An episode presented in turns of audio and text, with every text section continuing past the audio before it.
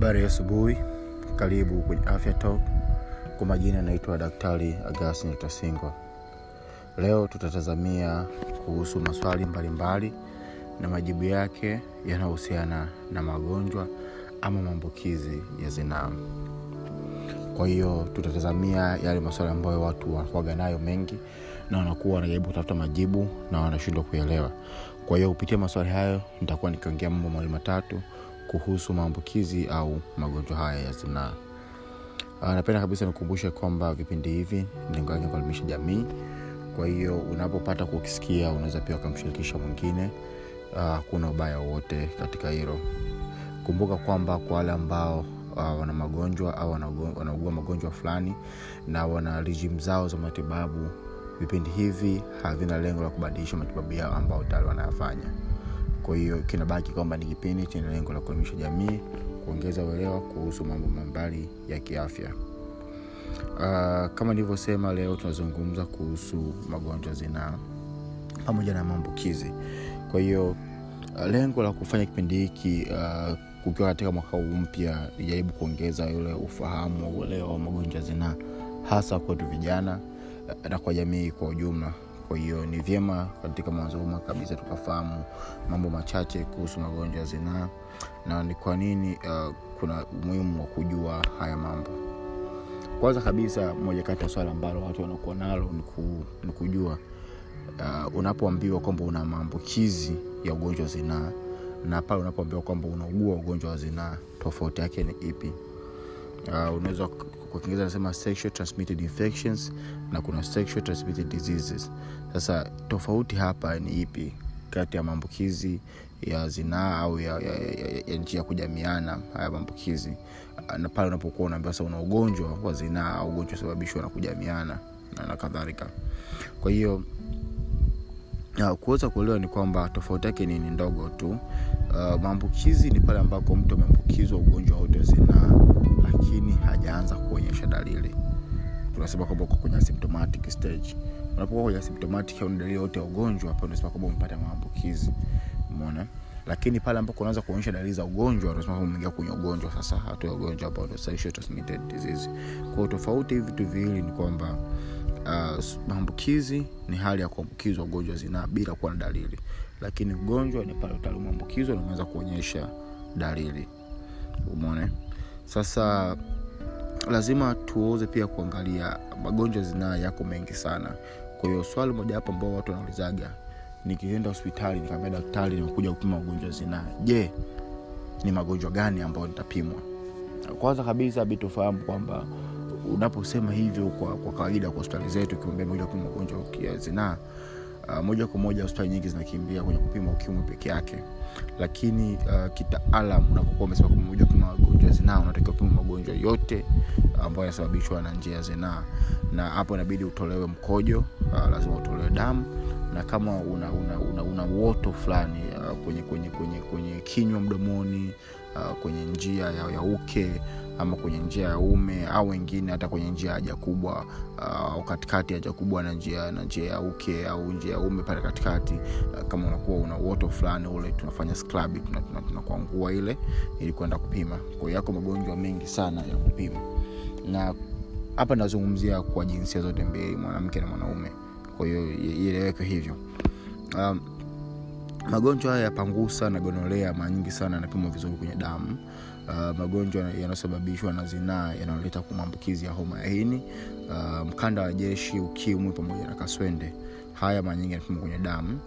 Na magonjwa ambayo tunaita hpv infection ambayo mengi sana haya wanakuwa nao wadada zetu wanakuwa na maambukizi haya ya hpv uh, pamoja na trichomas na magonjwa mengine kama haya. Mara nyingi sana ndo haya ambayo tunasema lazima mtu apanguse sehemu fulani uh, kwa mfano kwa wanawake hpv wanafanya kitu kinachoitwa pap kwao lazima kiwili ipanguswe iweze ikapimwe.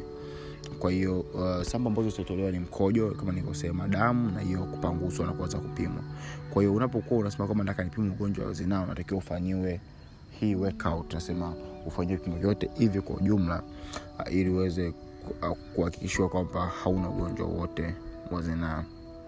Na yako baadhi ya magonjwa ambayo manyingi waga hayapimwi um, sababu labda kwa mfano magonjwa ya mkanda wa jeshi haya au magonjwa ya kuota vinyama hizi uh, kwa kama viwats na manyingi hayapimwi uh, kwa sababu hata ukiwa nayo uh, mabadiliko ya, ya kitabia na kadhalika inaweza sibadilishe uh, kama utamwambukiza mwingine au utakumwambukiza mwingine regardless na ndio mengi yanakuwa hayapimwe sasa katika upimaji wa magonjwa ya zinaa tuna makundi ya watu ambao tunasema hapo kwenye hatari zaidi na mara nyingi makundi haya ndio ambayo yanashauriwa walau yapime kila baada ya miezi mitatu au kila baada ya miezi sita.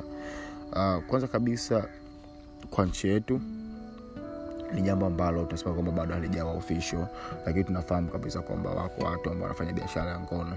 Kwa watu hawa wapo kwenye riski kubwa sana watu ambao wanajiuza watu ambao wanafanya kazi zani kwenye mabaa barabarani kadhalika. Kwa watu hawa wanatakiwa kila baada ya miezi mitatu au hata sita wao wanapima afya zao mara kwa mara.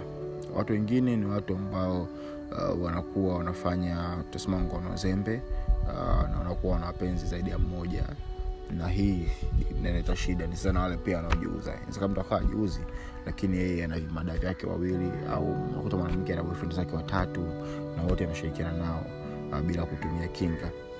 Kwa hiyo hawa ni watu ambao wanahitajiwa uh, kuhakikisha kwamba wanafanya hivyo. Lakini pia watu wanaotumia sindano uh, hawa tunazungumzia wale ambao kwenye riski za vijana wanaofanya uteja madawa wanajichoma sindano kushirikiana zile sindano. Nakuta sindano moja inatumiwa kijiweni na watu kama kumi. Watu hawa pia wapo kwenye riski kubwa sana kupata magonjwa haya. Namboleta zinaa lakini pia ni magonjwa ambayo yanaambukizwa kwa damu kwa namna moja au nyingine. Um, sasa linakuja uh, namna gani tunaweza tukajikinga? Njia pekee ya kujikinga kwenye magonjwa zinaa ni kuwa mwaminifu uh, kuhakikisha kama una mpenzi mmoja lakini kama una mpenzi ni kutumia mpira au kondom. Uh, na pia ukiweza ni, ni kuacha haya mambo. Ila ingawa tunajua kabisa kwamba ni ngumu hivyo tusiongee hilo ila kwa ujumla ni kwamba kama unaweza basi abstain uh, au kuwa mtu mwenye mwenye mwenye mwenye uaminifu kuwa na mpenzi mmoja. Lakini kitu kikubwa ambacho kinatumika sana beria kubwa inatumika sana uh, ni mipira condoms sasa licha kwamba condoms zimeonyesha ikisaidia sana kupunguza maambukizi sasa. Sio magonjwa maambukizi. Sexual transmitted infections ndizo ambazo zinapunguzwa uh, na, utumiaji wa mipira. Ila kwa bahati mbaya kama infection ikipita basi unaweza ukafika hatua ukadevelop ugonjwa.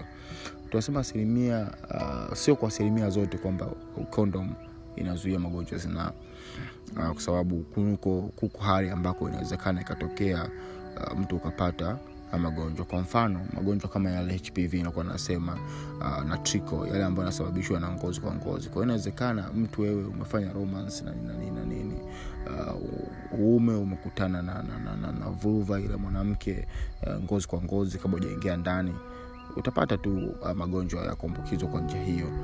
Wewe umeenda kuvaa mpira unataka kuingia ndani. Lakini wakati wote wa kutayarishana ulikuwa ujavaa mpira na umegusana na, na, na kitu kama hiko kule chini kwa kuna uwezekano mkubwa wa kupata. Um, lakini pia hata ile kondom kuna wengine wanakuwa kuni inakuwa ni kubwa sana kuliko kondom kunakuta kuna baadhi ya sehemu ya ngozi haiguswi na kondom ile inabaki wazi ikigusana na ile ngozi nyingine ambao kuna hizo hpv unaweza pia ukapata maambukizi.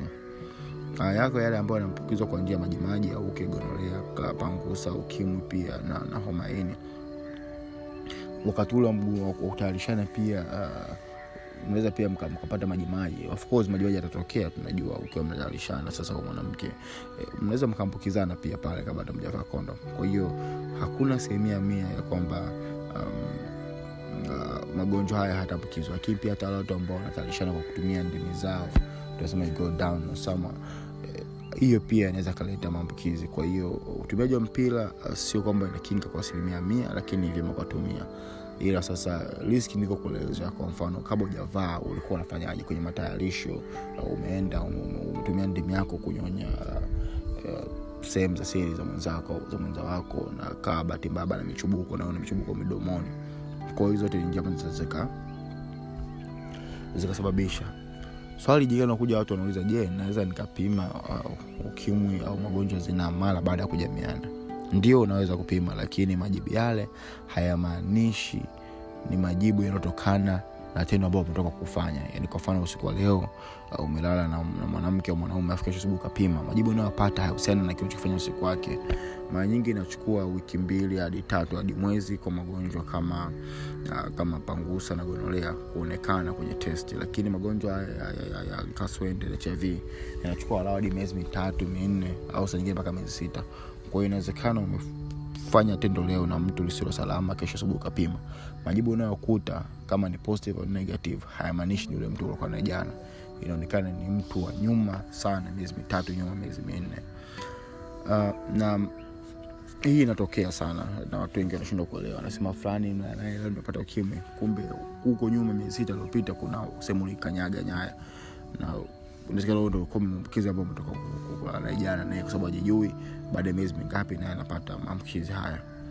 Lakini pia kama unajihisi umepita sehemu ambayo sio salama. Uh, unaweza uka, ukaenda lakini huo umewahi ndani ya masaa sabini na mbili.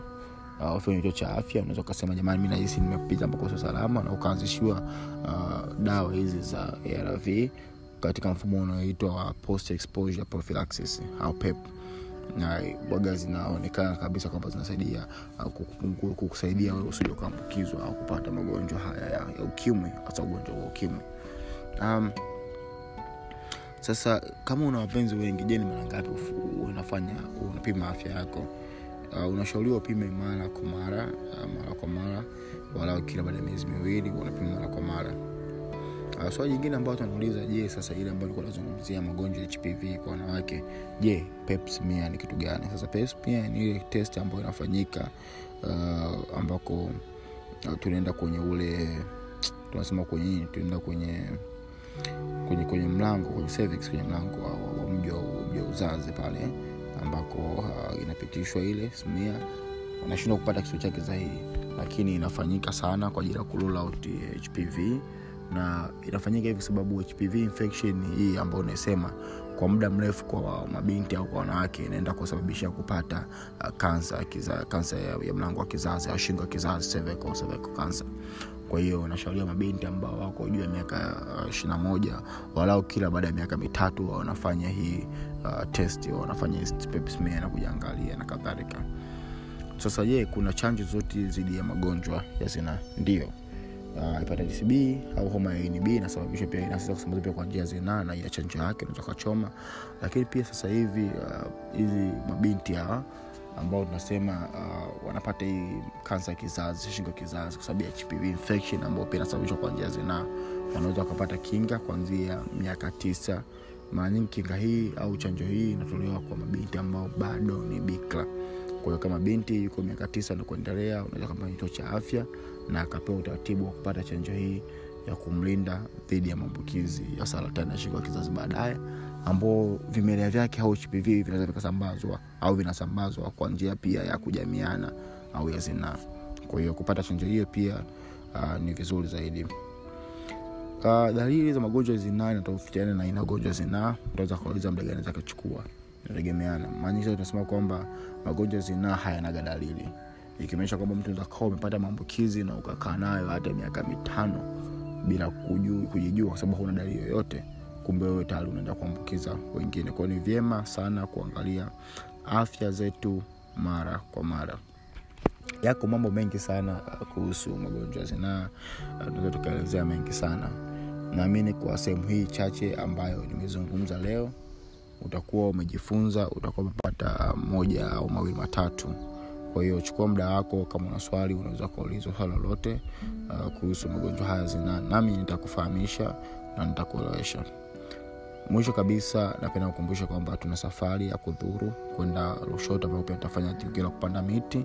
Gharama ni laki mbili kwa mtu yote ambaye atajiunga kabla ya tarehe kumi na tano au laki mbili na thelathini mtu yote ambaye atajiunga uh, kabla ijafika siku ya mwisho ambao ni tarehe ishirina moja mwezi wa kwanza. Usikose sana uh, twende pamoja tuende tukatalii tupate muda wa kurefreshi kujua zaidi unaweza ukanitumia text whatsapp kwenda 769 au ukanipigia kwenye 620 mwisho wote nikumbusha kwamba dunia bado iko kwenye janga la korona kwao tuendelee kuwa makini tuvae barakoa pale panapo uwezekano uh, lakini pia tuhakikishe tunajitenga sana na kukaa sehemu ambazo zatarishi tuendelee kunawa mikono au kutumia vitakasa mikono sanitizer tujilinde tule vizuri tufanye mazoezi. Ni muhimu sana mazoezi kwa afya walau dakika thelathini kwa siku ni kwa siku tano dakika mia hamsini kwa wiki. Mwisho wa siku mpaka wakati mwingine mimi daktari mtalii asante